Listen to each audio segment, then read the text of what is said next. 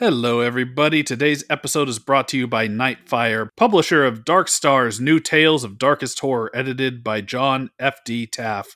This collection contains 12 original stories from big name horror authors, including friend of the show, Stephen Graham Jones, Alma Katsu, and Caroline Kepnes. Dark Stars also has stories from up and coming voices Chesya Burke, Usman T. Malik, and Priya Sharma, and more. The collection includes an introduction by Josh Malerman and an afterword from Ramsey Campbell. It's got a lot of stuff, is what we're saying. The stories run the gamut from traditional to modern, from dark fantasy to neo noir, you know, things that would be up your alley as Kingcast listeners. Dark Stars is on sale now everywhere books are sold. That's right, Eric. And this week's episode is also sponsored by the good folks over at Yellow Veil Pictures. Following a midnight launch at the Cannes Film Festival, Gaspar Noé's psychedelic horror Lux Eterna is now playing in New York City and opens this Thursday, May 12th in Los Angeles with a nationwide theatrical release on May 20th. Preparing for a shoot, horror icons Beatrice Dalle and Charlotte Gainsbourg are backstage telling stories about past productions gone awry, witches, and being burned at the stake. Meanwhile, ego and technical problems turn to psychotic outbreaks as the shoot gradually plunges into chaos. See what IndieWire called a disturbing outburst of light, color, and 3D illusions by heading over to luxaeternamovie.com. That's L U X A E T E R N A movie com to watch the trailer and to find out more information about this release. And it is once again time to sing the praises of our overlords over at Fangoria. This classic magazine has been at it for over 40 years and is better than ever. The highly collectible publication comes right to your door four times a year, and each issue of Fangoria is filled to the brim with articles exploring every nook and cranny of genre filmmaking, past, present, and future, with all the most exciting journalists, filmmakers, and horror know it alls to guide the way, including your beloved King Kingcast hosts from time to time. I have an article in the upcoming issue that I'm very proud of. It involves Cujo. I'll just say that much. This high quality writing will only ever appear within the physical pages of the magazine. So if you want to join in on the fun, you'll need to subscribe. And to do that, all you have to do is head on over to fangoria.com and sign up. And since Kingcast listeners are in the family, you can enter in the promo code KINGCAST at checkout to save a whopping 25% off your entire order. Now, having said all of that, on with the show.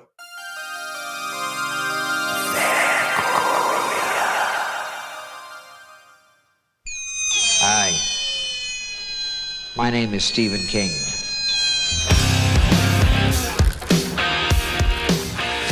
The ice is gonna break!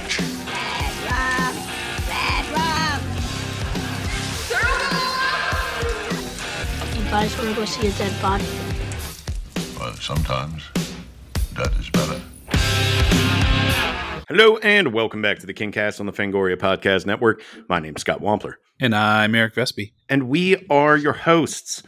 The last time this week's guest was on the show, we straight up harangued him about revisiting Nightmares and Dreamscapes' Crouch End. Do I say Dreamscapes'? Well, we just did.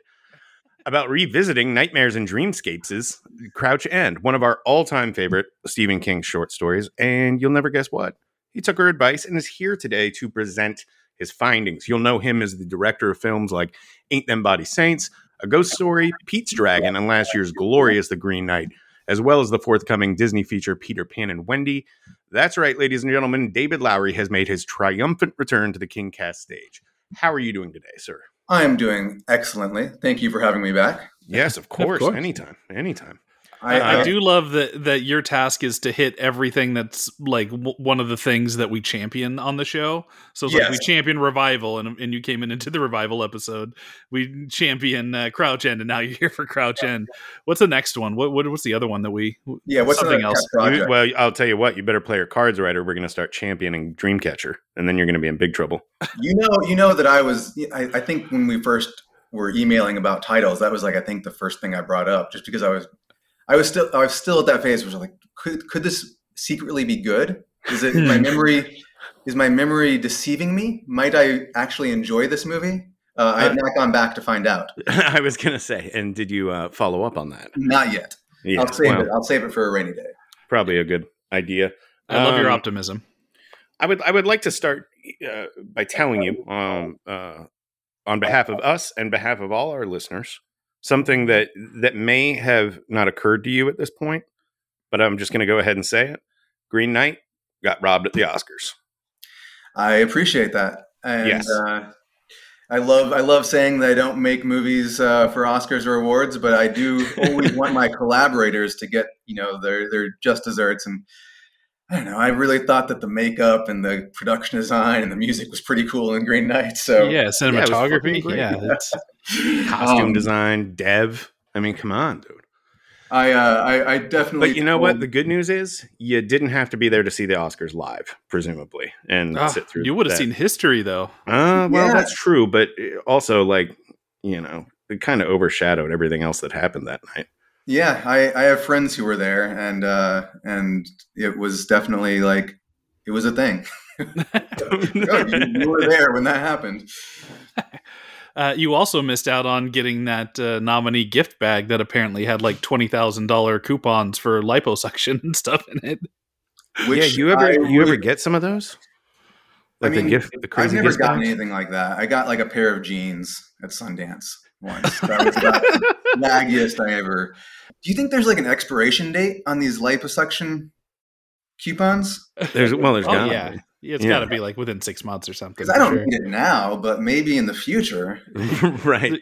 As I as I mentioned previously in your in your intro, uh, the last time you were here, we talked a little bit about uh, Crouch End. Wasn't the discussion as to whether or not it would work as a feature film? Or I am I misremembering that? That might have Hmm. been another conversation. Well, I know we we spent a great deal of time talking about revival yes. Yeah. and whether or not you know that would work as a feature, and if it was a feature, whether the changes I proposed were were just and good or or horribly sacrilegious. Right. Um, but Crouch End, I can't remember if we discussed, you know, how how deeply we got into that. All I remember was that you said that I needed to read it, and and uh, in short order, I did just that. Hmm. You didn't happen to listen to the audio version, did you? No, I, I've I've since listened to the one other episode you've done discussing this title, and and have heard you sing the praises of, of Tim Curry uh, yes. reading it, but I've not had the chance to to hear it myself.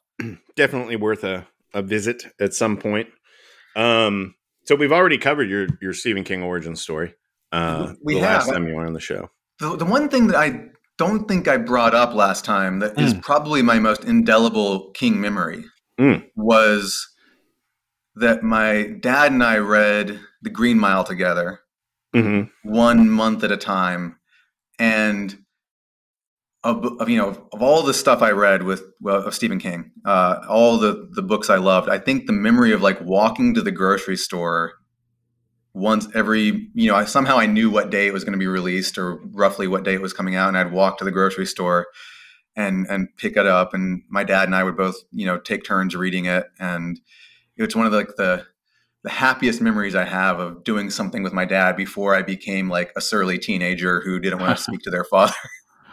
Oh man, that's that's lovely. I, well, that's also what I love about that. That's the the my more relatable version of like, oh, I went hunting with my dad or I went fishing with my dad. Like I didn't give a shit about any of that stuff, but being able to bond with a, a parent over loving a movie or loving a book or something, that's way more in my uh my hit- hits me in in the uh, the heart zone place. yeah, it was something he never he never read, as far as I know, other Stephen King books. I don't have that you know that that quintessential bookshelf, the parents' bookshelf that had the classic King titles Right. on it. We didn't have that growing up, but that title was something we both could bond over, and it was it was one of those things I I, I cherish to this day. I'm trying to remember if I ever agreed about a book with one of my parents. and I don't think I did. Like my mom read a lot of King when I was when I was growing up. Um, and she seemed to like them, but I don't I don't honestly remember having any there was no overlap. We were never reading Right. them at the same time and it was, you know, kind of just something I went off in the corner and did by myself. I don't I don't recall discussing it, but Yeah, it does sound like it would be cool. Yeah, my my parents were very they they you know wanted me to read like Charles Dickens and Shakespeare, and I did. They were they, you know my dad was a theologian, so he was always uh, uh, recommending C.S. Lewis and Tolkien and things like that that would have like a clear religious uh, angle to it, and I think that was one of the reasons why the Green Mile worked so well for us to read together Right. because it has that aspect to it. Yeah, there's uh, I, I we had uh, Flanagan on, and we kind of were getting into that uh, uh, that title, and there is something. Well, one there's a few things that you mentioned that like is almost a universal thing with uh, with Green Mile, which I find fascinating, and that's everybody bought at least one of those issues at the grocery store, and like, and and I rem- I uh, very vividly remember seeing them. They were at the checkout counter, where like the National Enquirers Yes. and and all that shit. Where that's just where they were, and it was so weird and such a brilliant marketing thing to these little one and done things to throw them out at the uh, impulse buy rack, you know. Uh, so there's that, and then the the the religious angle. I remember we kind of got into a debate on whether or not John Coffey was supposed to be uh, the allegory for Jesus, right? The JC John Coffey and all that. And the one hangup that I had about that is that he actually, you know. he has Percy. He punishes Percy in that, and then murdered. He becomes vengeance, right? At, at a certain at one point in that he gives that sickness to Percy, and then Percy shoots uh, Wild Bill, and uh, and that is that is like the one wrinkle in that whole theory. I think is that uh, uh, is that that's never was Jesus's. Uh, yeah, it's not Christ-like. it's not Christ-like at all, but. Uh, uh, but you know, it's uh, it's what the audience wants to see and what we need in that in that moment. So, yeah. But what this book presupposes is maybe it could be. yeah, So- that, that's just the book of the Bible we never got. uh, Exactly, it's an apocryphal apocryphal book. So for for anyone that is unfamiliar with Crouch End or did not hear the episode we did on this previously, which was like one of our first, maybe the first ten episodes we did, I think, uh, with our buddy Rob Sheridan. For for anyone that hasn't heard that or read the story, would you be willing to lay out the the plot of of Crouch End for us? Yeah, um, Crouch End is a, a wonderful short story about uh, Police Constable Farnham, a young a young officer at the Crouch End police station, who one lonely night uh, bears witness to the hysterical tale of one Doris Freeman, an American woman who who barges into the station screaming, "Lonnie, you've got to find Lonnie!" And Lonnie is her husband who has gone missing. And over the course of that night, she regales uh, uh, Constable Farnham and his his partner Vetter with a, a increasingly disturbing tale uh, that begins earlier that same day when um, when Doris and Lonnie leave their two children at the hotel, and she points out they're staying at the Hotel Intercontinental, and they uh, and they go pay a visit to one of Lonnie's business associates at his home in the suburb of Crouch End, which is where the police station that the story takes place is in. Um, and this supposedly quick trip starts off on a bad foot right away because they have an incredibly hard time finding a cab. And then once they do find a cab, uh, one who, who, who is willing to take them to Crouch End, uh, Lonnie realizes he's lost the address of his friend's house. And all he knows is that it's somewhere in Crouch End, and he doesn't really know what Crouch End even is. Uh, but it's too late now. The cab is driving, it's heading there. They're on their way to a place that, um, as King puts it earlier in the in the text, uh, it's a place where the barriers barriers between our world and the next are thinner. And what happens from there, as as Doris relates to Constable Farnham, is a is a tale of increasing surreality, and one in which I think probably uh, you know it, it's one of King's most explicit uh, trips into Lovecraftian territory. So explicit that he spends probably the first two pages uh, name checking Lovecraft and discussing Lovecraft and and what Lovecraft did best. Um, and it reminded me, it's sort of like in in uh, Unbreakable, having you know a superhero movie in which you know a character is like. So let me tell you about comic books. Let me tell you about Right. heroes." It's like this is a, a Lovecraftian tale that begins with a character saying, "Let me tell you about this guy H.P. Lovecraft and what he what he wrote about and what he did best." Do you would you consider that this his most Lovecraftian story, or is anything else coming to mind? I know Revival's got a little revival revival does it uh, you know quite well. And there's and there's interesting parallels to revival in this uh, particularly in some of the the monstrous descriptions towards the end. Yes. um but again like i have not i am not as familiar with king as you guys are enough to be able to say that there's a, a more lovecraftian one than this. I think the mist uh certainly is as well. Um Mhm. Although the movie i think takes it even further than the book if my memory is correct The no, it's not. That's not true. The, the the book ends in the same way, right? with seeing a tremendous creature crossing the street. Yeah, the behemoth. Yeah. yeah, Yeah. and, Yeah, and yep. it's just it's just the suicide stuff that happens. That's the that's Yes. addition. Yeah, that that notoriously upbeat ending is uh, it was original for the film. Um, I think I think it's his certainly his most explicitly Lovecraftian story. Um, but but yeah, there's there's Lovecraft DNA in a bunch It's of a, his it's in some ways like a, a primer on Lovecraft because he has Officer Vetter just explain the ins and outs of Lovecraft to Farnham, and then the story progresses uh, in a very, in very Lovecraftian fashion. Yeah. Um, Well, I mean, and not even just like tangentially Lovecraft, like Shoggoth and and all the Lovecraft uh, uh, terminology for for the old gods and stuff. The exact names and things are it's like used, Yog uh, is mentioned at the Yeah. end. Yeah. and I do. I wasn't sure if the other ones were the blind piper. blind Yeah. piper. Correct. Yeah, What a fucking ominous phrase that is, huh? so good. It's The blind piper. Good lord, it scares the shit out of me, and I have no idea why.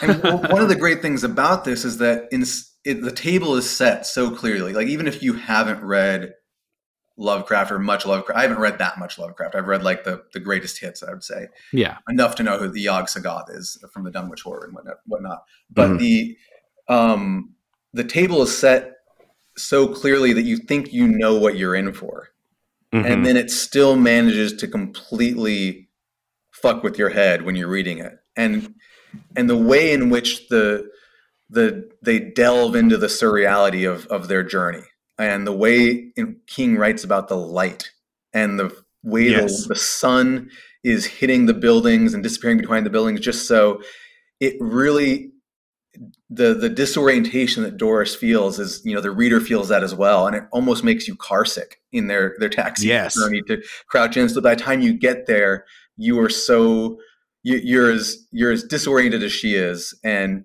and unprepared for what's to come Absolutely, that's the case. It's it the, the whole thing feels very hallucinogenic to me and um fractured. You know, there's you get like little bits and pieces of things without full explanation as the story goes along and you never get any explanation for most of them. It's And it's sort of like it's the thing one of the first things I always think about when I think about Crouch End is the scene where uh Lonnie and his wife are they they come to like a row of like tall bushes yeah. that's separating them from a yard and they hear like some commotion going on on the other side and they can see like sort of through the breaks in the branches and shit like this this black figure like rising out of a hole in the ground or something and man that it's it's one of the best sequences I, this is my favorite Stephen King short story you know and this is that's pro- possibly my favorite sequence in it is just so inexplicable and the way he describes it is just pitch perfect like you have he- he no just- trouble the phrase I remember is that he's, he refers to like a hole in the ground that is vaguely man shaped and Yes. something coming out of that. There's like sloshing sounds or That's something it's like. It's like one line, one. It's like a paragraph unto itself. It's like it was sloshing, and those So words good. like are so wrong. what do you find to be the most memorable part of the story? You got the the bikers with rat heads. You got the little kids. One of them's got a, a like a, a claw baby hand. Those things, Um, those you've got things the- are are less scary to me because they're they're more overt. You know, those are things that are like not that he tips his hand too far in any direction, but those are things that are overtly creepy and unsettling. And to me, there are two things in here that really kind of freak me out. And one of them is the way the light is changing. And that is Mm. something that I get I rarely get car sick. I rarely get, you know, uh, I, I have no trouble riding in the backseat of a car unless it's around sunset and something about the light hitting me and hitting my eyes while moving at that time of day makes me nauseous and want to throw up. And That's this book interesting. Just brought that to the forefront, and the way the light is changing. You, you know, we all live in Texas, and you know what it's like when there's a tornado coming and the sky turns green and you have this feeling that everything is wrong and and you get that feeling in here too it's just like there's something going wrong in nature and and those descriptions of the sky of the sunset that goes on for too long that goes from being bright orange to being purple are things that i feel very familiar with and they really set me on edge Right. Well, that's the creepiest thing about this whole deal. It's not that it's not like a Children of the Corn uh, thing that's happening here. It's not like they find this this suburb that you know just exists. It's something that's like next door to our reality, Mhm. right? And things are just a little bit off. Whether it's the kids with a claw hand or you know whatever, it's it it is recognizable but not. It, it's an uncanny valley. um, correct thing and and that you know that, that's something that sticks with you and I, that's also what makes this kind of explicitly lovecraftian is that there that's the same tone that lovecraft could nail when he was at his his height of just like this fishing village is something i recognize. I've seen fishing villages but something's off. Yeah, something's that- wrong here. Yeah. uncanny is the right word because it's something where where everything feels mostly normal but just there's one aspect of it that is slightly off that makes you feel that something is something wrong is afoot. And and maybe that wrongness has to do with the thinness of the the membrane between the dimensions um, and you know we're practical people we know that when the sky turns green it probably just means there's a tornado coming and we need to hide but maybe it means something else and that's that type of like uncertainty uh, really gets to the heart of the discomfort this story uh, excels in. The other thing, which is related to that, is that one sequence where uh, Farnham's ask asking uh, Vetter about you know these different places, and he's like, "Ever heard of uh, you know Crouch Hill Road?" He's like, oh, "Crouch Lane, of course, but not Crouch Hill Road." And then they get to to Slaughter Towen, hmm and and he's like he's just like oh surely you mean uh town? He's like no she said town. And he's like well can, couldn't it be that? That's a what you know old uh druid sacrificial uh, grounds were called. And he just kind of throws it away like throws that away. And it just like sticks with you. And it reminded me i mean when you when you travel someplace that is ancient and you get this in the us certainly but because we're so conditioned to you know the the lineage of western civilization i feel it more profoundly perhaps wrongly but more profoundly when i'm like in other countries. And when you go someplace where something terrible has happened and you just can feel that history there sometimes before you even are aware of the history there was this one time where we were uh, location scouting for Green Knight, and we went to this castle um, in Ireland called Leap Castle, and it's a wonderful, quaint old castle. And like most castles, it's quite small, and it's now owned by a husband and wife who have been just restoring it. And they give us a tour of it and um, take us up to the chapel, which is on the top floor. And How many? I'm sorry. How many stories is it? It's like three, probably. Okay. And this on. is like a castle that's not much bigger than like a brownstone in New York. It's not huge. Gotcha. And and so there's the chapel that's on the top floor, and it's they've left that largely untouched, which was sort of in in, in a lovingly restored home. Uh, this one felt it felt very stark, and they start telling us about how um, eh, you know in the fif- 14 1500s the people who had built that castle there was a, a familial dispute and one of the brothers was a priest. And in the middle of mass the whole family was gathered for mass and the brother was performing the, the, the ceremony and another brother burst through the door with his friends and slaughtered the, the priest uh, mid-mass. And Lord. and and the space was so little. That was the thing. Like you know in medieval times everyone was smaller than they are now. Like everyone shorter. So like everything's very cramped when you're in these castles. And all of a sudden you just realize like oh i'm standing on the place i'm standing right where someone was brutally murdered. And you feel that history seeping into your feet.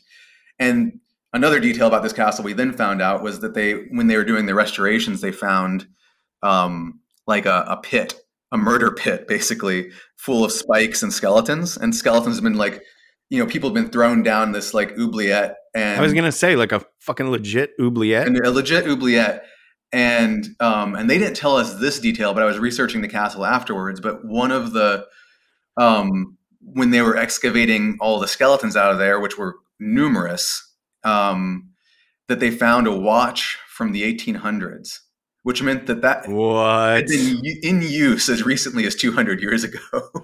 Holy shit.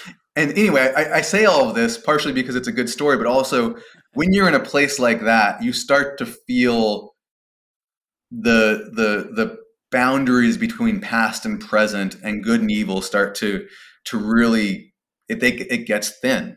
And part of that is contextual because you hear about it. Like people are telling you these things and you are seeing it with with a you know a new perspective.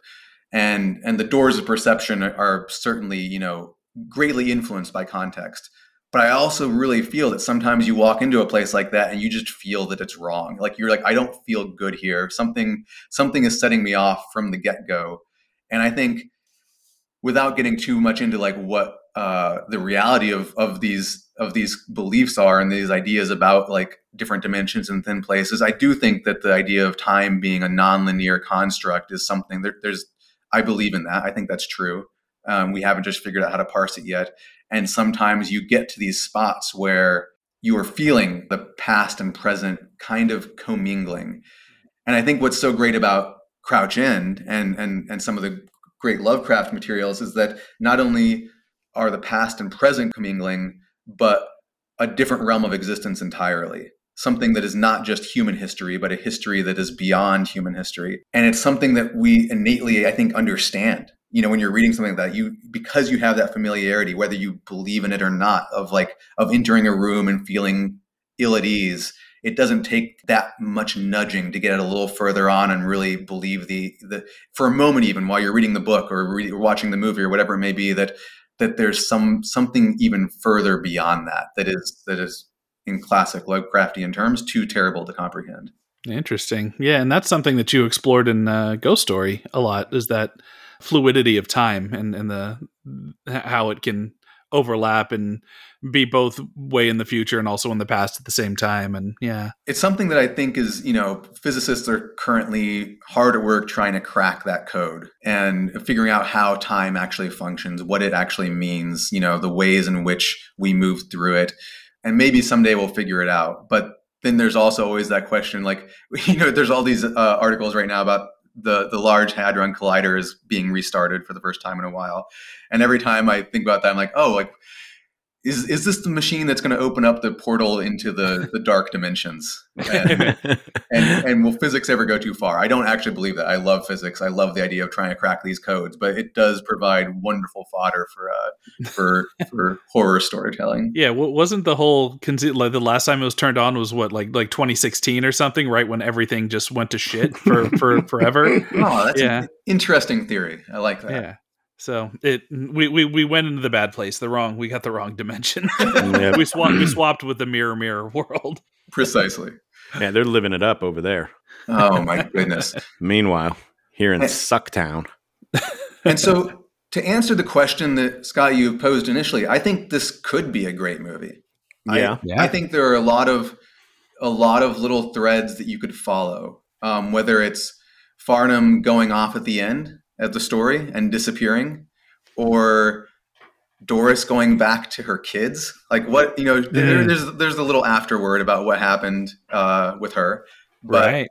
I think you could get into that. Like what you know, obviously you could be like, did something follow her? Does she get drawn back? Who knows? I think there's wonderful uh, a wonderful opportunity to to turn this into a film and all of those opportunities were not taken by the screenplay adaptation.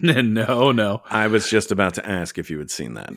I I did, and I don't like to speak poorly of any work of art. Or mm-hmm. all all I'll say is one thing that struck me about it was when when Doris is I can't remember if they use the actual his names or not, but um, when she's in the town, there's like a trash blowing down the street, and a cornetto wrapper blows up against her ankle.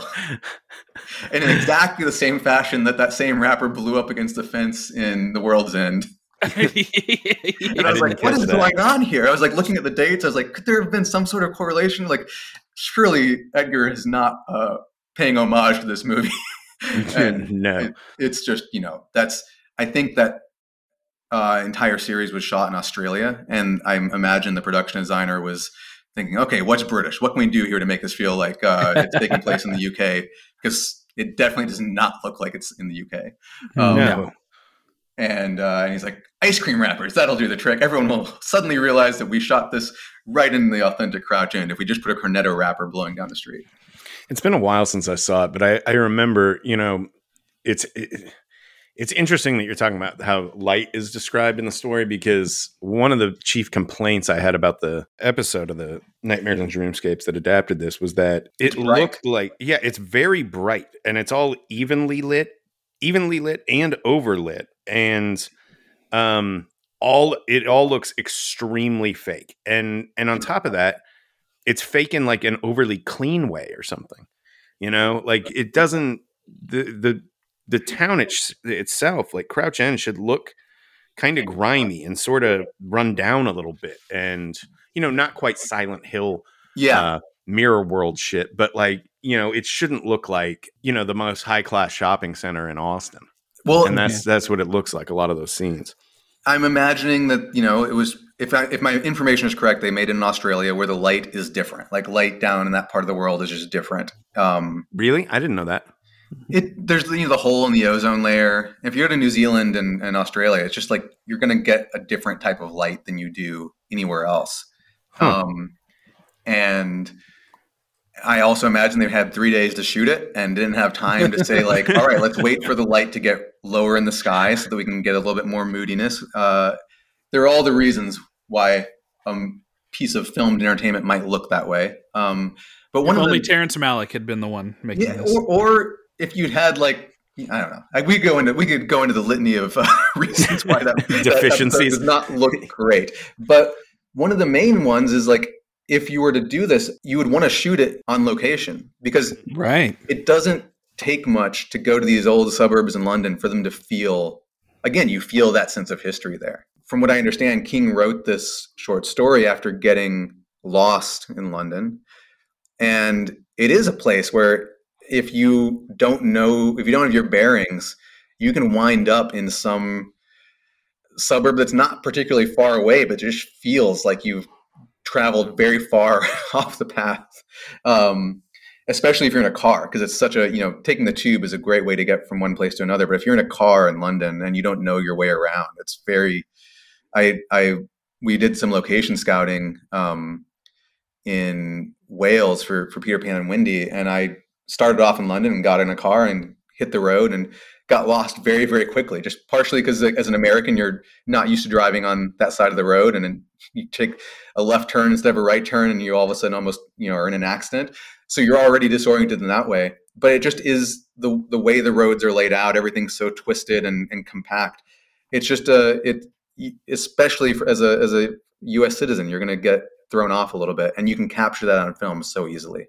What would you change about the story beyond maybe exploring uh, you know that those end pieces a little more that like you mentioned a moment ago like do you have ideas for how you would expand this I or do you think it even needs that much expansion? I don't think it needs that much. I think I think one of the things that could happen to help expand it is that I, I was like toying in my head, like, do you start off like with um her telling the story and tell the whole story as it's encapsulated here, and then at the end of it, rather than they they they, they send her home and Farnham goes off to investigate on his own, he goes with her and is like, let's go let's go get to the bottom of Hmm. this together which then gives you grounds to you know keep both of them as protagonists as you uh, reach further into the madness i also want to know what's in that file you know in the back room i feel at Yeah. some point you need to go back in there and, and open that up i also think that some of the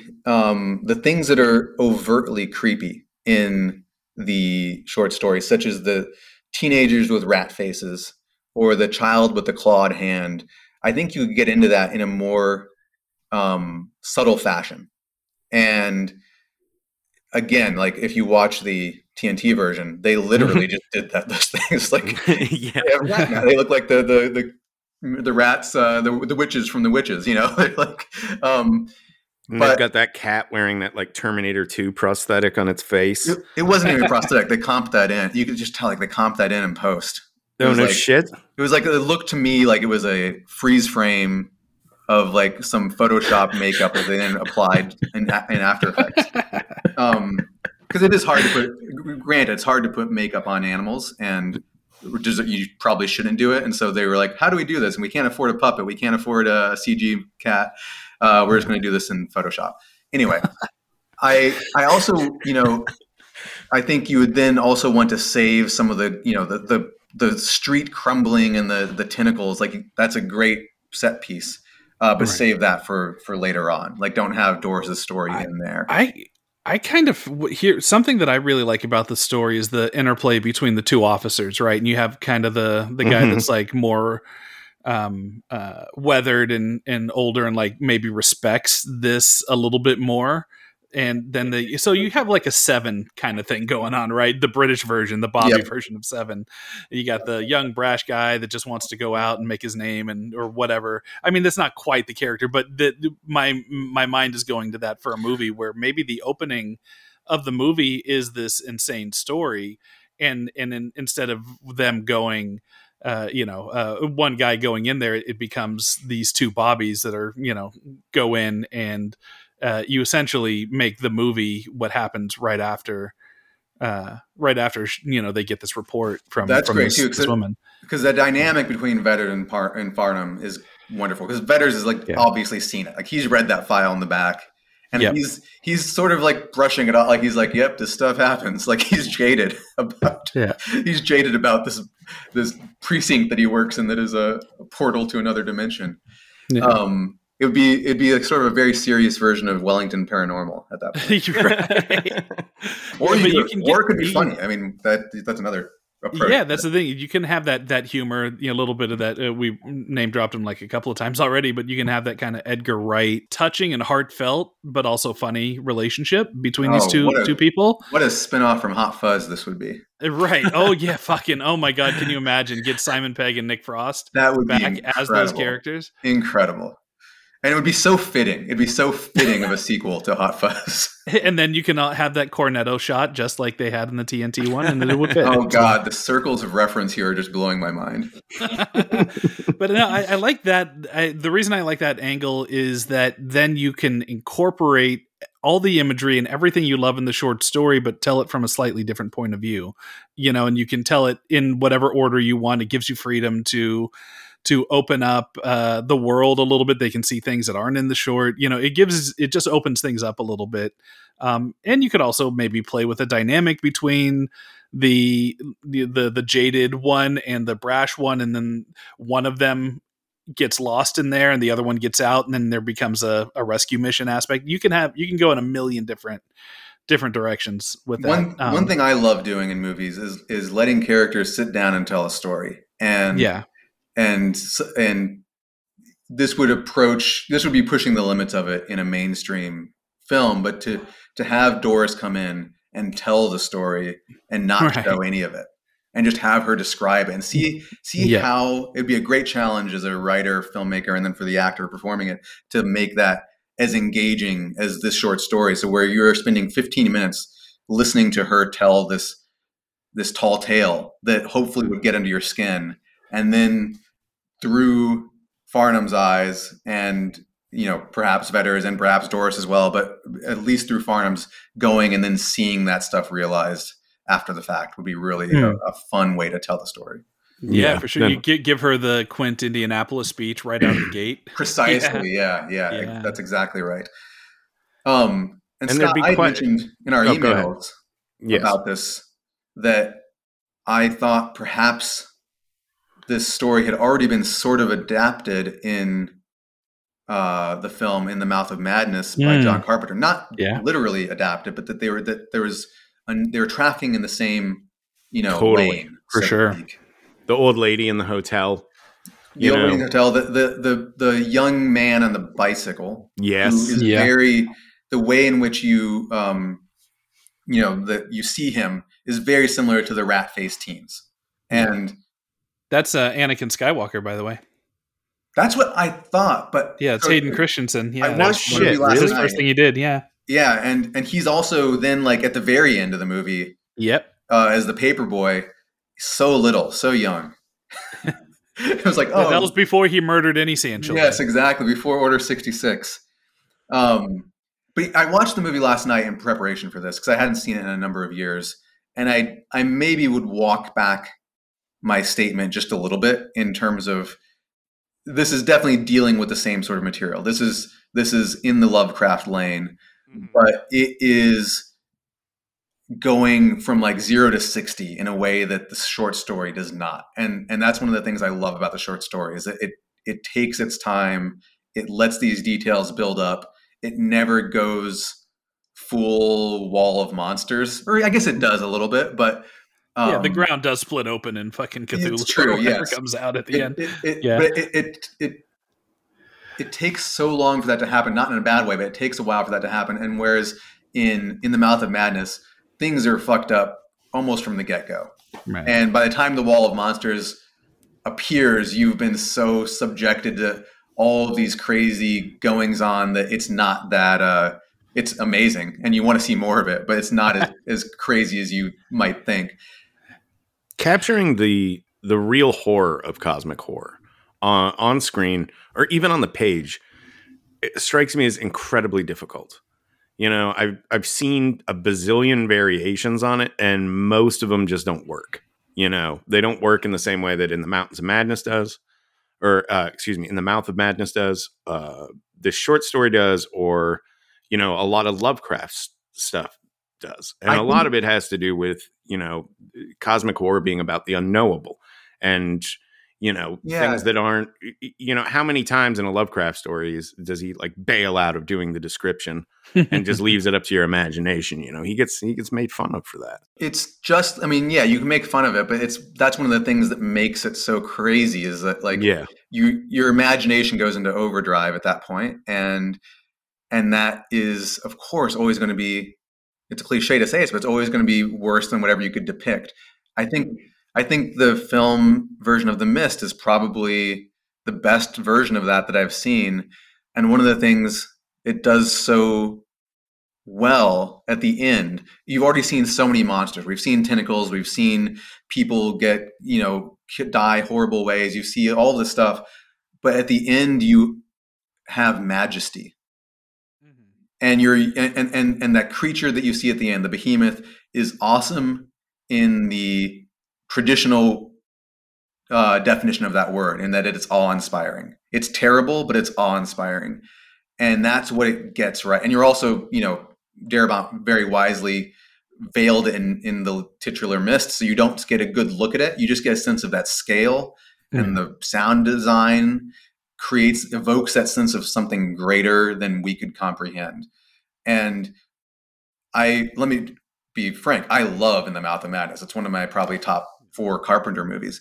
But all those creatures are kind of little at the end you know? It's like it's a 25 foot masterpiece by KNB but like the tentacle monster at the top of it is pretty small. It's not it does it it's gross. It's it's it's it's closer to like you know just like a traditional monster movie monster than something that is meant to evoke uh an existent awe. Yeah awe. It's it doesn't evoke, evoke awe. And i think that is what so few uh cosmic horror properties have ever done properly. And I, I can't remember if I mentioned this in when we were talking about um, revival, but True Detective, there's so many allusions to you know weird fiction and and, and Ligotti. Lovecraftian era horror uh, in that first season, and everyone was wondering like, will it actually go there? Will it will it make the jump into that? And for a second, you know, at the end, it does when the when the ceiling opens up into the cosmos and even though that's all it does and it's probably just like a vision of of you know dying or a near death vision that also created that evocation of horror of, of, of awe uh, and horror. And it's be, and, and it made me realize it's because of so much of what works in a in a piece of cosmic horror like like Crouch End is like the context in which that final revelation occurs. And that's something again the mist did really well. Even though you're being confronted with the worst monsters left and right throughout that, that movie it saves that final beat for the just the right moment and it earns it in just the right way. True Detective did the same thing by having nothing supernatural at all up until that one cosmic vision. And I'm sure there are other movies I'm not thinking of that do the same thing, but it's really about playing that card at just the right time and you have you have to ground everything in a reality that's recognizable. It can't be the movie reality. It can't be too shiny and uh, yeah. I mean, the mist. Using that example, it's like yeah, that's just a little small town grocery store. You know, there it's not it's not a uh, I don't know like a, triple a AAA block. It's not uh, the pristine, clean Walmart that you see in uh, in Ghostbusters Afterlife. For you know what I mean? Yes, it's exactly. like it's something that feels lived in. It, it's something that in order to have that escalation, you need to start at a at a place where the audience goes, "This is me. This is my recognizable world," and then you like like the the the frog in the boiling water. You got to slowly up that insanity, you Yeah. know, instead of the temperature. that, that sense until- of the quotidian is is vital to it. Yeah, yeah, yeah, and it, uh, all the most successful uh, versions of this are that way. Like any any of the Lovecraft stuff, and they can be fun. Um, like I'm thinking like From Beyond or anything. You know, the the Stuart Gordon stuff, uh, Dagon, is really good, but it's you know it's, it's very much a you know made to be a direct to video kind of uh, sh- schlocky, entertaining thing, you know. But in terms of imagery, it captures a lot of the feeling you get from Lovecraft. But like, you need to have that that grounded. This is my reality thing, especially for a movie. You, in order to to kind of pull the audience into the insanity and not just have them bounce off right at the beginning, they need to be um, there in step with the characters. Yep. One of the things that uh, I love also is that you know when the ground breaks open, which is a tremendous vision, and and I've got different ideas about how you would, you know, put that on on uh, put that to commit that to film. But the tentacles coming through do the same thing that he does in Revival, which is like Lonnie's face is in there.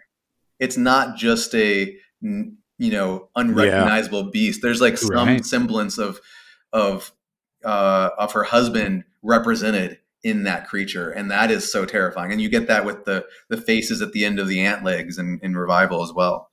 Mm. Fucking revival.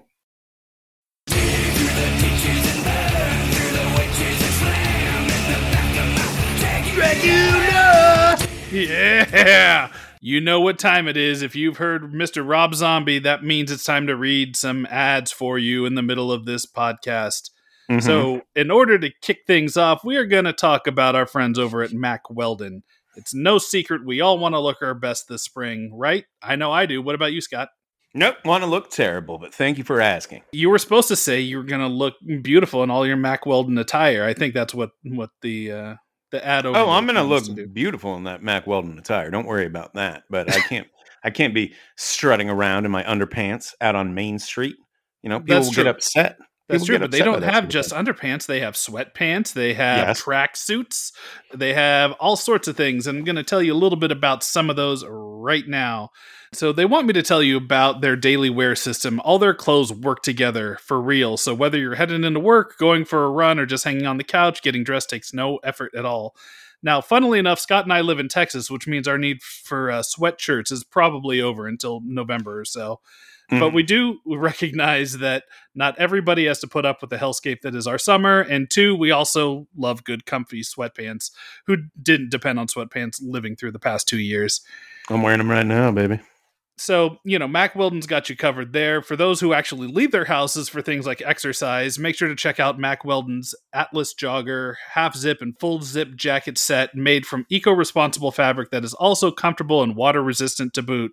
So, check out Mack Weldon for yourself and save 20% off your first order. If you visit mackweldon.com slash kingcast and enter in the promo code kingcast, you can get 20% off your entire order. That's mackweldon.com slash kingcast. And I'm here to tell you about another sponsor on this week's episode, which is, of course, our friends over at Athletic Greens. We use Athletic Greens products literally every day here at KingCast HQ. I started taking them because, well, mm, I, you know, I, I need it. I can use it. Lots of people take some kind of multivitamin, but it's important to choose one with the right high quality ingredients. This stuff does that, and it doesn't taste like it's super healthy either. In fact, it has kind of a mild tropical taste that I actually look forward to each morning. So, what is it? With one delicious scoop of athletic greens, you're absorbing 75 high quality vitamins, minerals, whole food sourced superfoods, probiotics, and adaptogens to help you start your day right. This special blend of ingredients supports your gut health, your nervous system, your immune system, your energy, recovery, focus, aging, all of the things. It even supports mental clarity and alertness, which is something I could certainly use while recording this show. Also, it's recommended by pro athletes, not just tubby podcast hosts.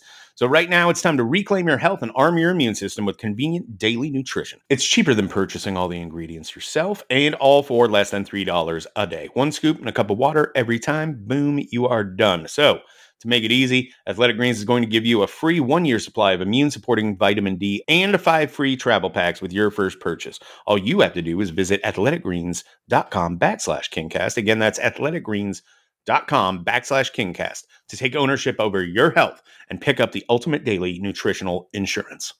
Well done, Scott. I think it's time to get back to Crouch End with Mr. David Lowery. What do you think? Yes, please, let's.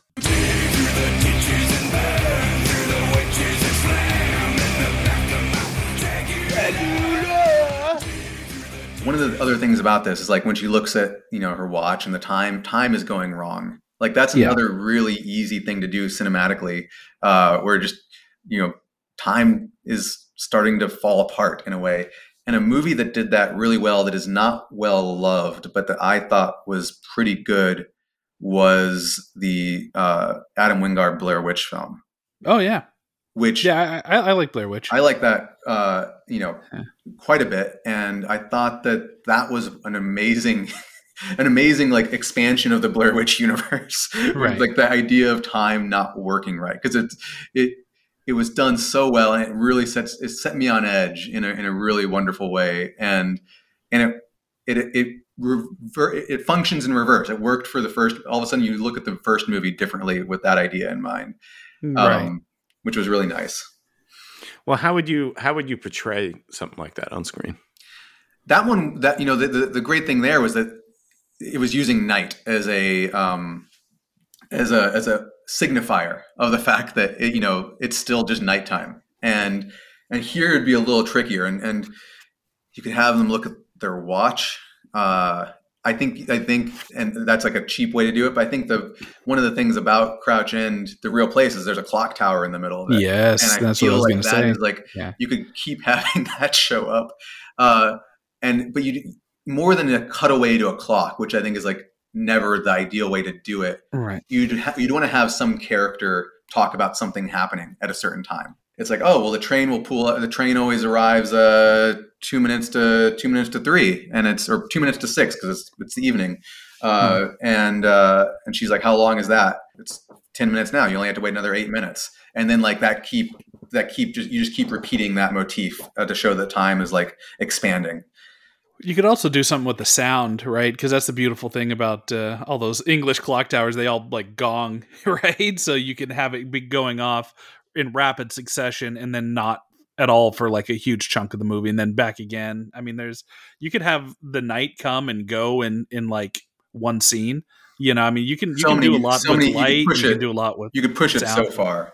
Yeah, building that surreality is absolutely key to this working, and that's you know where the TNT thing failed. It just it it was just like you know we got to get this done. Like as you said, maybe they had a few days to shoot it. You know they definitely were on on budget. They they were one of multiple of these uh shorts in this anthology series, and you know it just wasn't given the time and attention that it it, it needs because you need to be meticulous with this kind of story or it doesn't work. It feels like the bottle episode of that entire anthology series. Right. Like that was the one where they really reined it in. This is like a bit of a tangent, but have you guys seen this YouTube short films called Backrooms? Mm-mm. Mm-mm. No. What is it? It's something that is based on. I, I just stumbled upon it, and it kind of blew my mind. And it uh, is based on a creepypasta, which is like maybe like three sentences long. And some young man uh, who's 16 years old took those took those three sentences and turned it into a series of of YouTube videos, and they're legitimately unsettling. And the the whole idea is like the the the, the um the short story is like someone's at a doctor's office and they lean back against the wall and all of a sudden find themselves in like this basically like a corporate office building.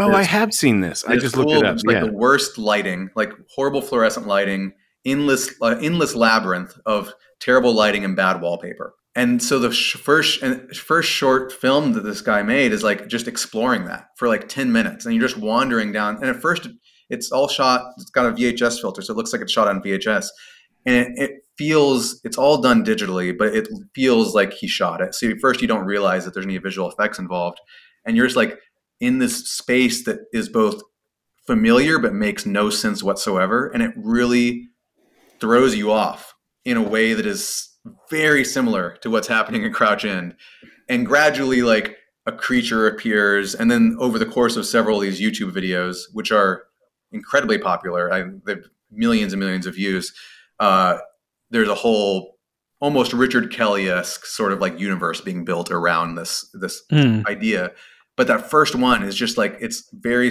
you know it's 10 minutes of like shaky cam of just this this kid who accidentally falls into this other dimension and just spends 10 or 12 minutes exploring it.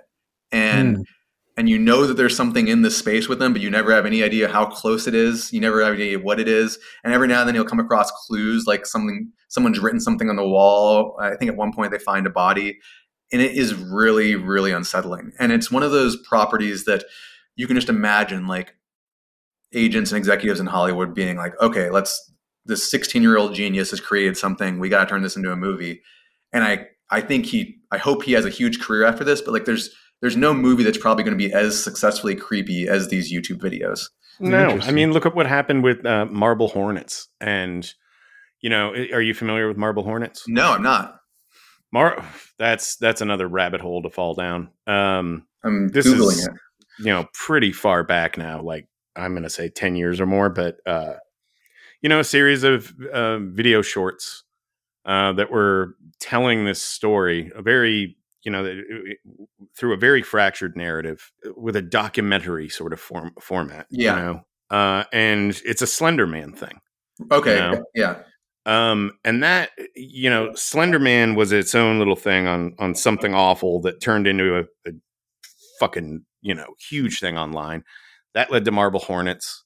Marble Hornets led to a number of Slender Man movies. I think I've watched two or three of those things, and they're all like uniformly bad. You know, it just it just doesn't have the same. the fan made you're talking about the fan made slender man ones or you because i know there was like a studio one as well Yeah, there's a couple of them, I think, because I know I've seen more than one, and they're all basically the same. And it's it's kind of I only watched those like once, and I'm not even sure if I finished finished either of them, uh, other of either of them. But the um, that was something Marble where Hornets has like real horror to it. It's genuinely uh, un- unsettling and, uh, and upsetting in places. And I'll, um, I'll check it out. I, I love discovering things like that on YouTube that are just like you're like, oh, I'm gonna click on this thing. I don't know what it is, and then and you find yourself watching like something that is far more unnerving than any of the uh, output of the studios in, in the horror genre lately. Anyway, check out Backrooms. It's out of parallel. yeah. yes, I will check out Backrooms. You check out Marble Hornets. Um, so when are you going to get started on your uh, Crouch End script? I guess that's the obvious right. question here. Oh, Do you think- I- well, let me ask- let me course of come this at that- Conversation. I've written the first six pages. Do you think there's an audience for this? Like, i- like the way you would want to do it? Do you think that it would be like a hit? I, I yes, I, I think so. I don't think this is like an obscure art house horror film. I think this Right is on. this is something, in spite of its tonal differences, it would be akin to The Mist. It would have that sort of like appeal that could make it into a, a, a successful mainstream entry into into uh, in the horror genre. And I think Don't that, don't pitch it to the studios using saying the mist because they'll nobody will make it. is that true? Yeah, sadly, sadly. Uh, yeah. It's- well, and it, it's also kind of uniquely poised right now for something like this to happen because the general audiences are being primed. I almost said groomed, but I don't want to be mm, lumped in with all those Disney boycotter people. But they're being primed right now to understand multiverse stuff, right? And the universe next door hmm. and all that is just going to become common cinematic language.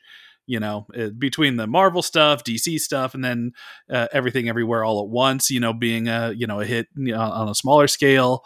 It's like this kind of this isn't multiverse really, but it's it's uh, it's adjacent, and I think that the audiences might be able to follow this a little bit easier than they would have like 10 minutes or 10, I mean, I minutes, think 10 years ago. I think we've already crossed the the multiverse threshold, like in a big way. I feel like we've only had like what three movies in the past twelve months that deal with it, but I'm already like, okay, we're we're gonna hit multiverse fatigue very quickly. Oh yeah. Uh, but what this does, so like that's, I think multiverses and alternate dimensions are are similar, but this one you're you're you're you're leaving so much unsaid, and I think what a lot of these movies now are doing are making explicit what was suggested, and I think what you do with a film like this, a story like this, you leave a lot of it up to your imagination. You Right. don't you don't delve into.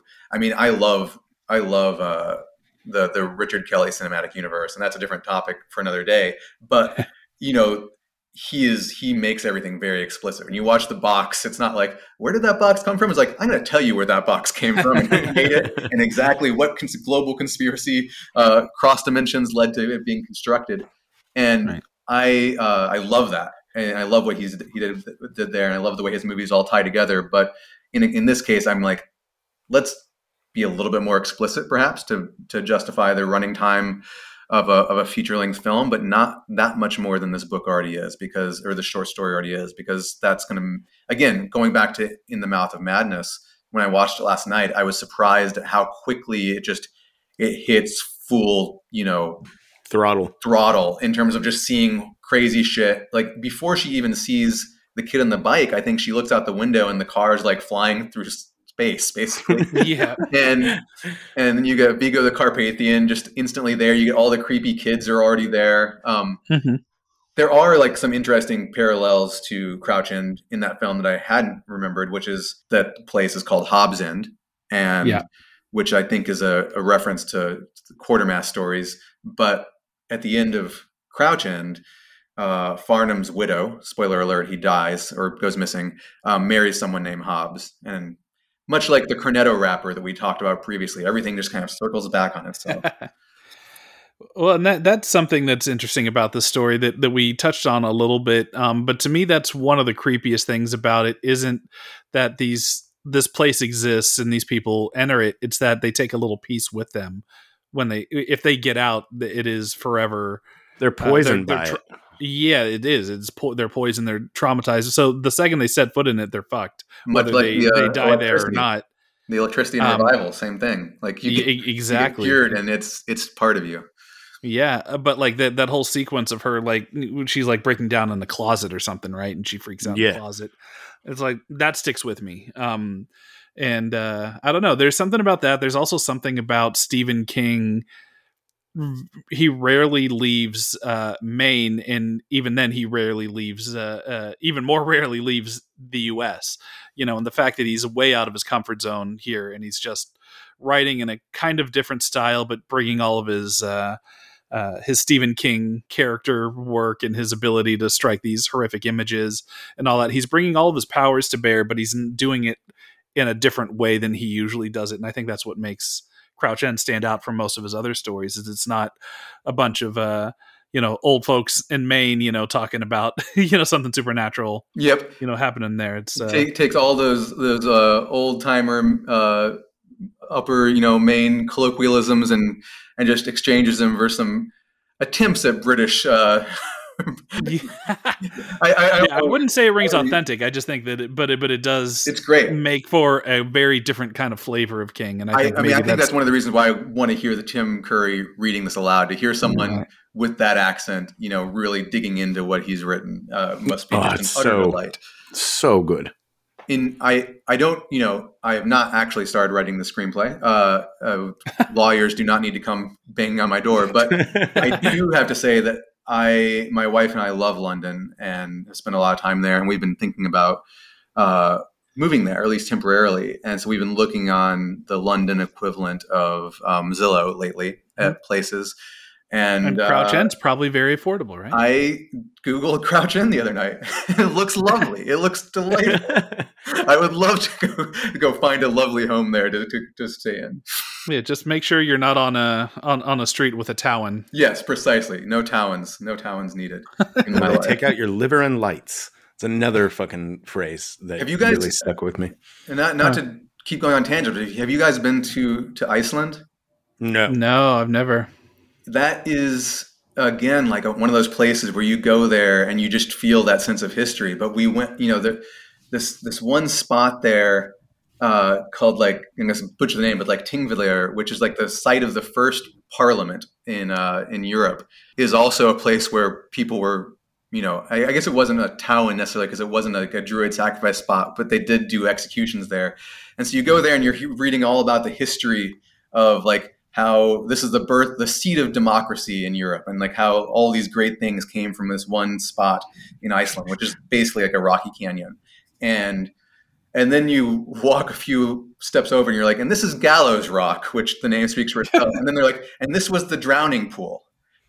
And you look at this shallow pool of and imagine all the people who were just held down in it and drowned.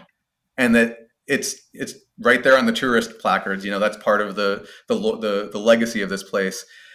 And it just sends shivers down your spine because you just feel that there. You just really you again you feel the thinness of that membrane. Oh, you know what other movie filmed in Iceland?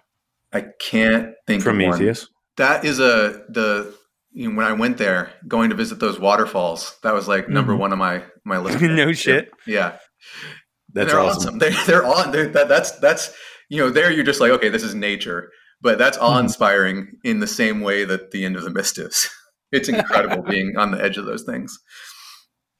Why do you think that we don't get more Lovecraft inspired stuff, like in terms of movies, much less TV shows? But do you think it's just a matter of translating Cosmic Horror to the screen being difficult, or do you think that people aren't interested in the sort of um, to use a word that we've beaten to death on this on this episode, uh, surreality uh, of of the work? What do you make of that? I don't know. I think there's like an unfortunate like bifurcation of science fiction and horror, Mm. and and of course we have things like Alien and Aliens that are classics of both genres, but it doesn't seem to like like um what was that movie recently, The Empty Man?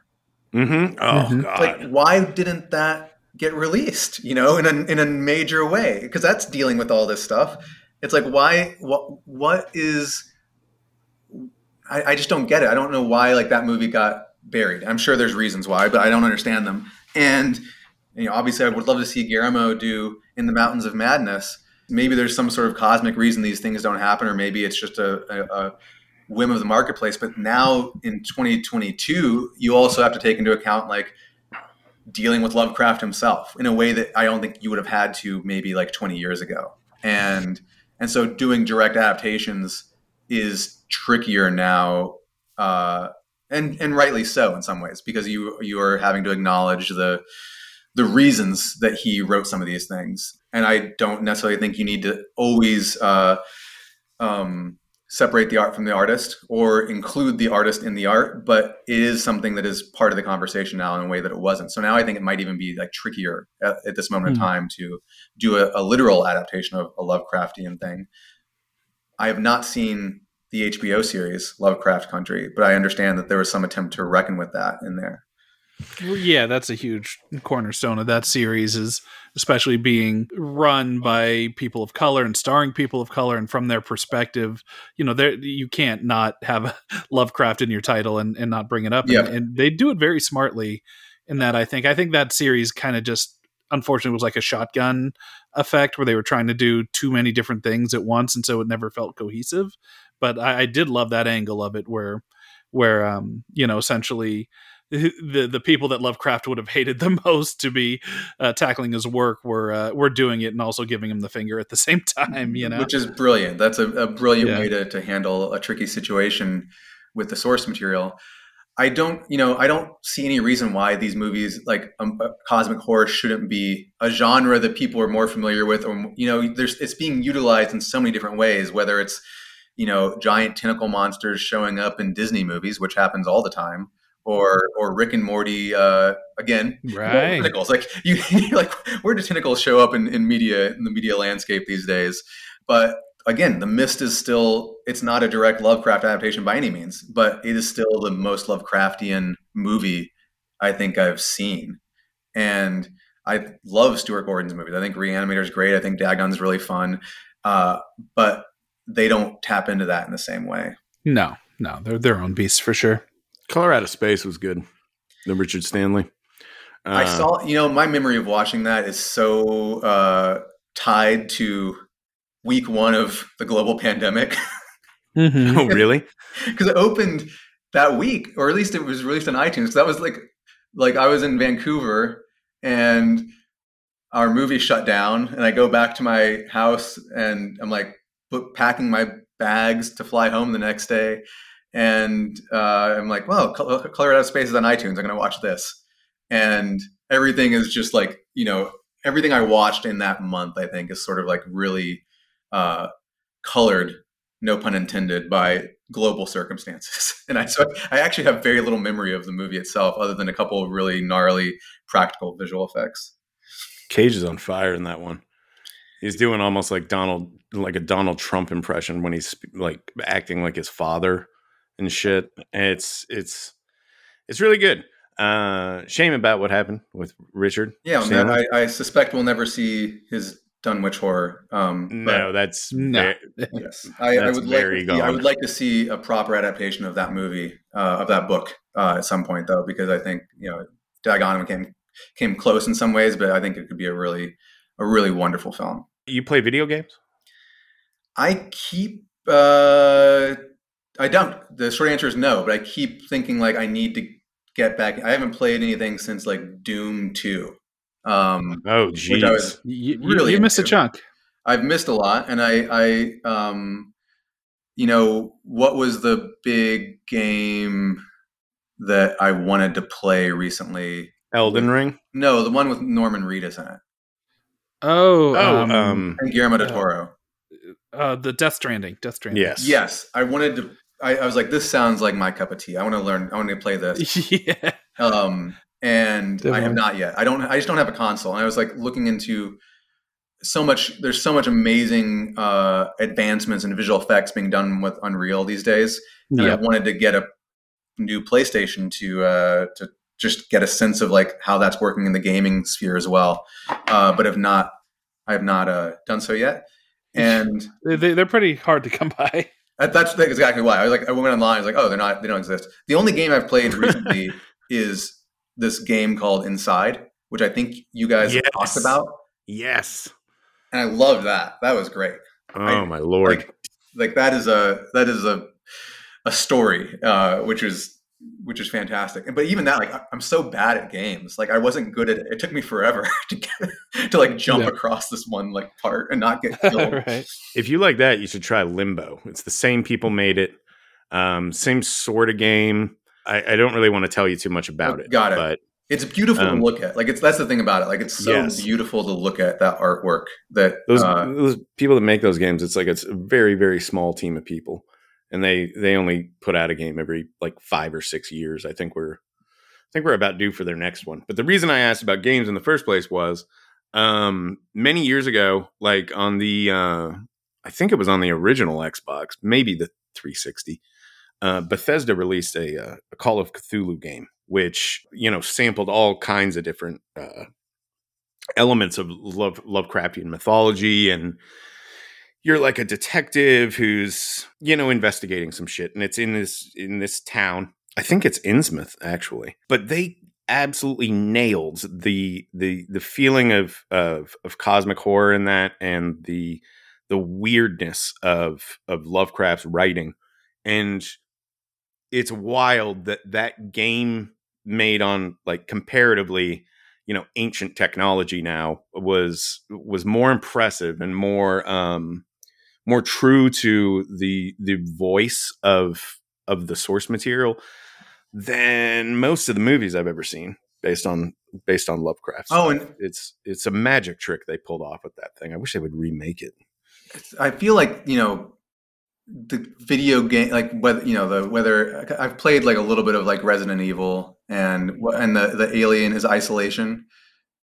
The games that like actually like if you play them in a dark room are actually scary, and I feel like they're you know that's that's something that as a horror fan I need to like treat myself to is is some of the the explorations of the genre in that form.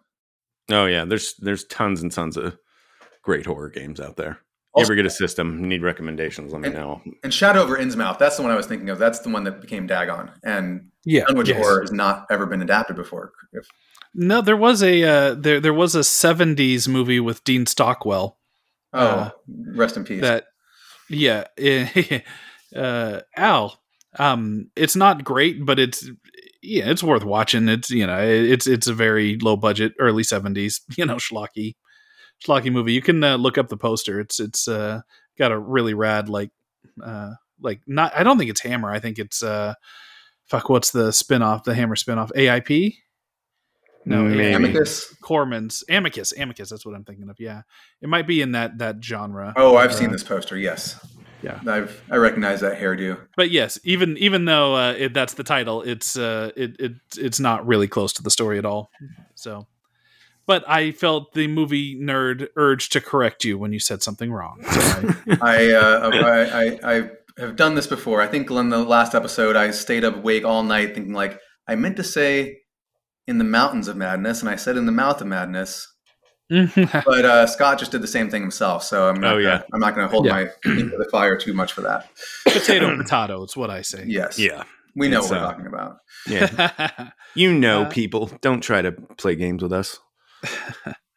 Sweet. Well, I think we're kind of at the the end of the the line here. Yeah, I, so I to need to speak. go. I need to go look into the rights to this and see Yes, if I can uh, for the love them. of God.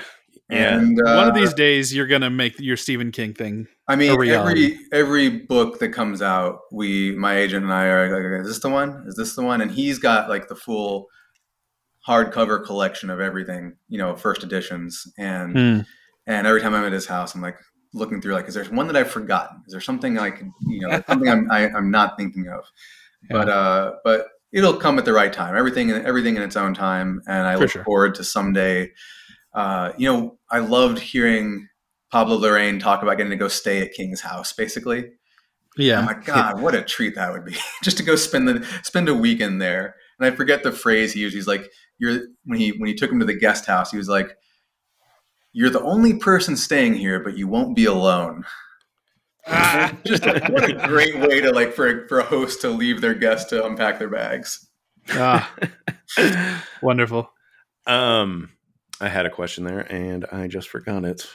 Yep, not coming back. Save it for the next one. Save it. Yes. Now, Yes. now we haven't. You haven't told me what book to go read na- next, so maybe we'll just have to. You'll have to email me, but it would only be fitting that you tell me which uh, which forgotten tale I need to revisit. Oh, that's what the question was. I was going to ask if you're looking forward to Fairy Tale. That seems like it would be right. I'm really looking forward to Fairy Tale. I really like whether it's the cover art or the description or just like the title itself. I'm I'm in a fantastical mood these days. I, I'm I'm you know starting with Green Knight, moving on to Peter Pan and Wendy. I want to. I'm I'm really engaged in the in the fantasy side of storytelling and, and knowing that that's where King is going as well. I'm I'm wondering if there will be a an avenue to pursue there, but we, we shall see. I'm very excited to read that. All Same. 700 pages of it. Oh, it's Yes. a doorstop. I can't wait. Yep. Oh, it's Right. going to be so good.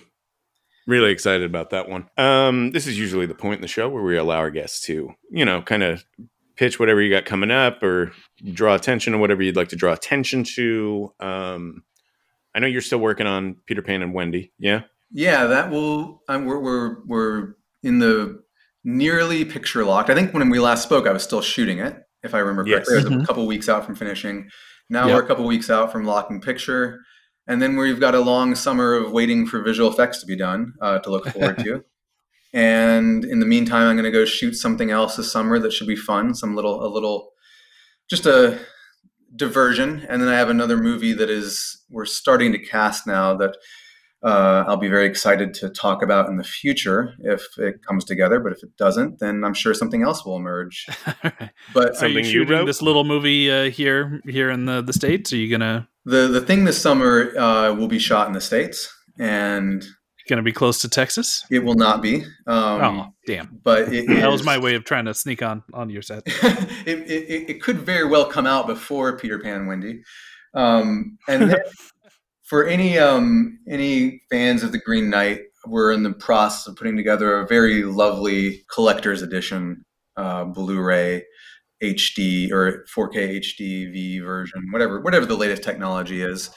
And um, so I'm I'm digging back into the files on that movie for the first time since we finished it over a year and a half ago, and just pulling out you know scenes that didn't make the cut, and recording commentaries, and shooting a couple of new things to to put on the disc because I'm a diehard fan of physical media and want to make something that I would be proud to have on my shelf.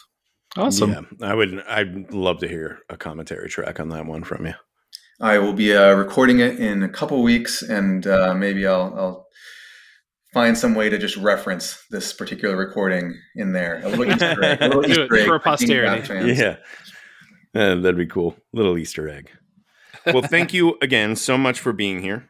Uh, a- lovely as always, and you're you're always welcome to come back. And we will think on what to what to you know recommend to you from the King Pile next. Yeah, we could put it put it out to the listeners too if there's something that because again, I I had read Nightmares and Dreamscapes as a uh, I love the pluralization of that by the way.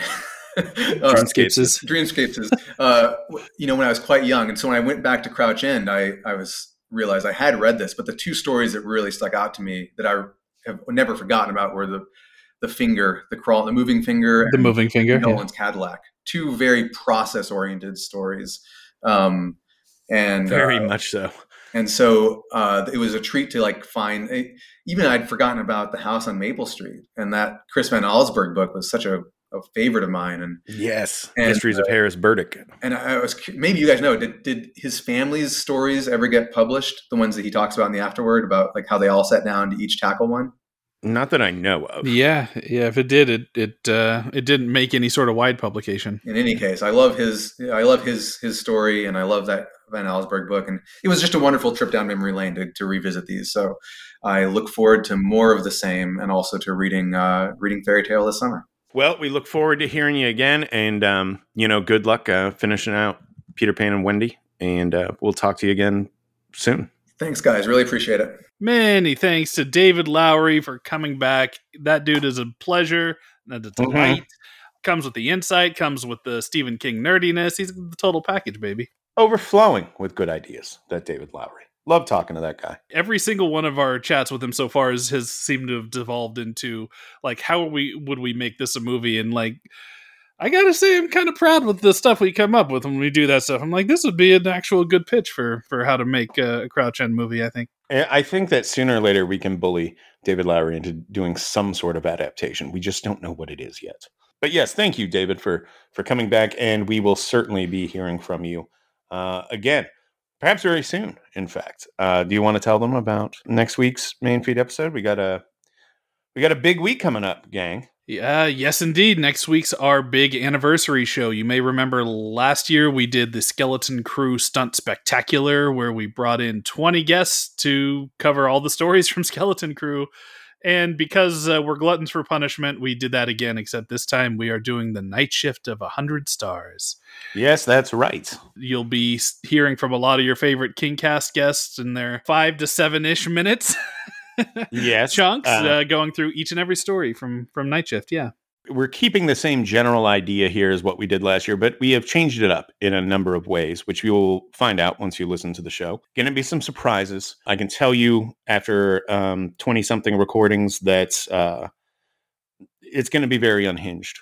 Uh, once you hear what everyone has done with their segments, it's uh, it's uh, there's a lot. Um, if you thought last last year's was chaotic you ain't seen nothing yet yes, exactly.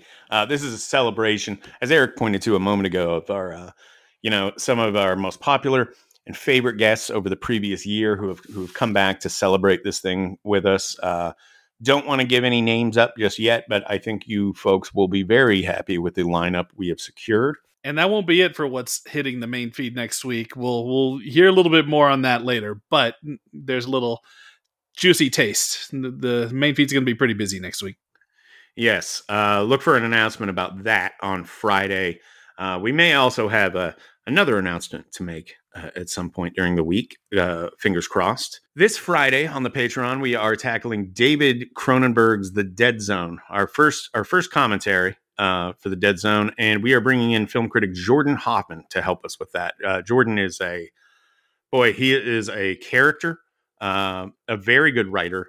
Uh, he has seen and just about everything you can name, Mhm. and uh, we imagine that he will provide us with a uh, very informative and entertaining commentary. So look forward to that on the Patreon this Friday.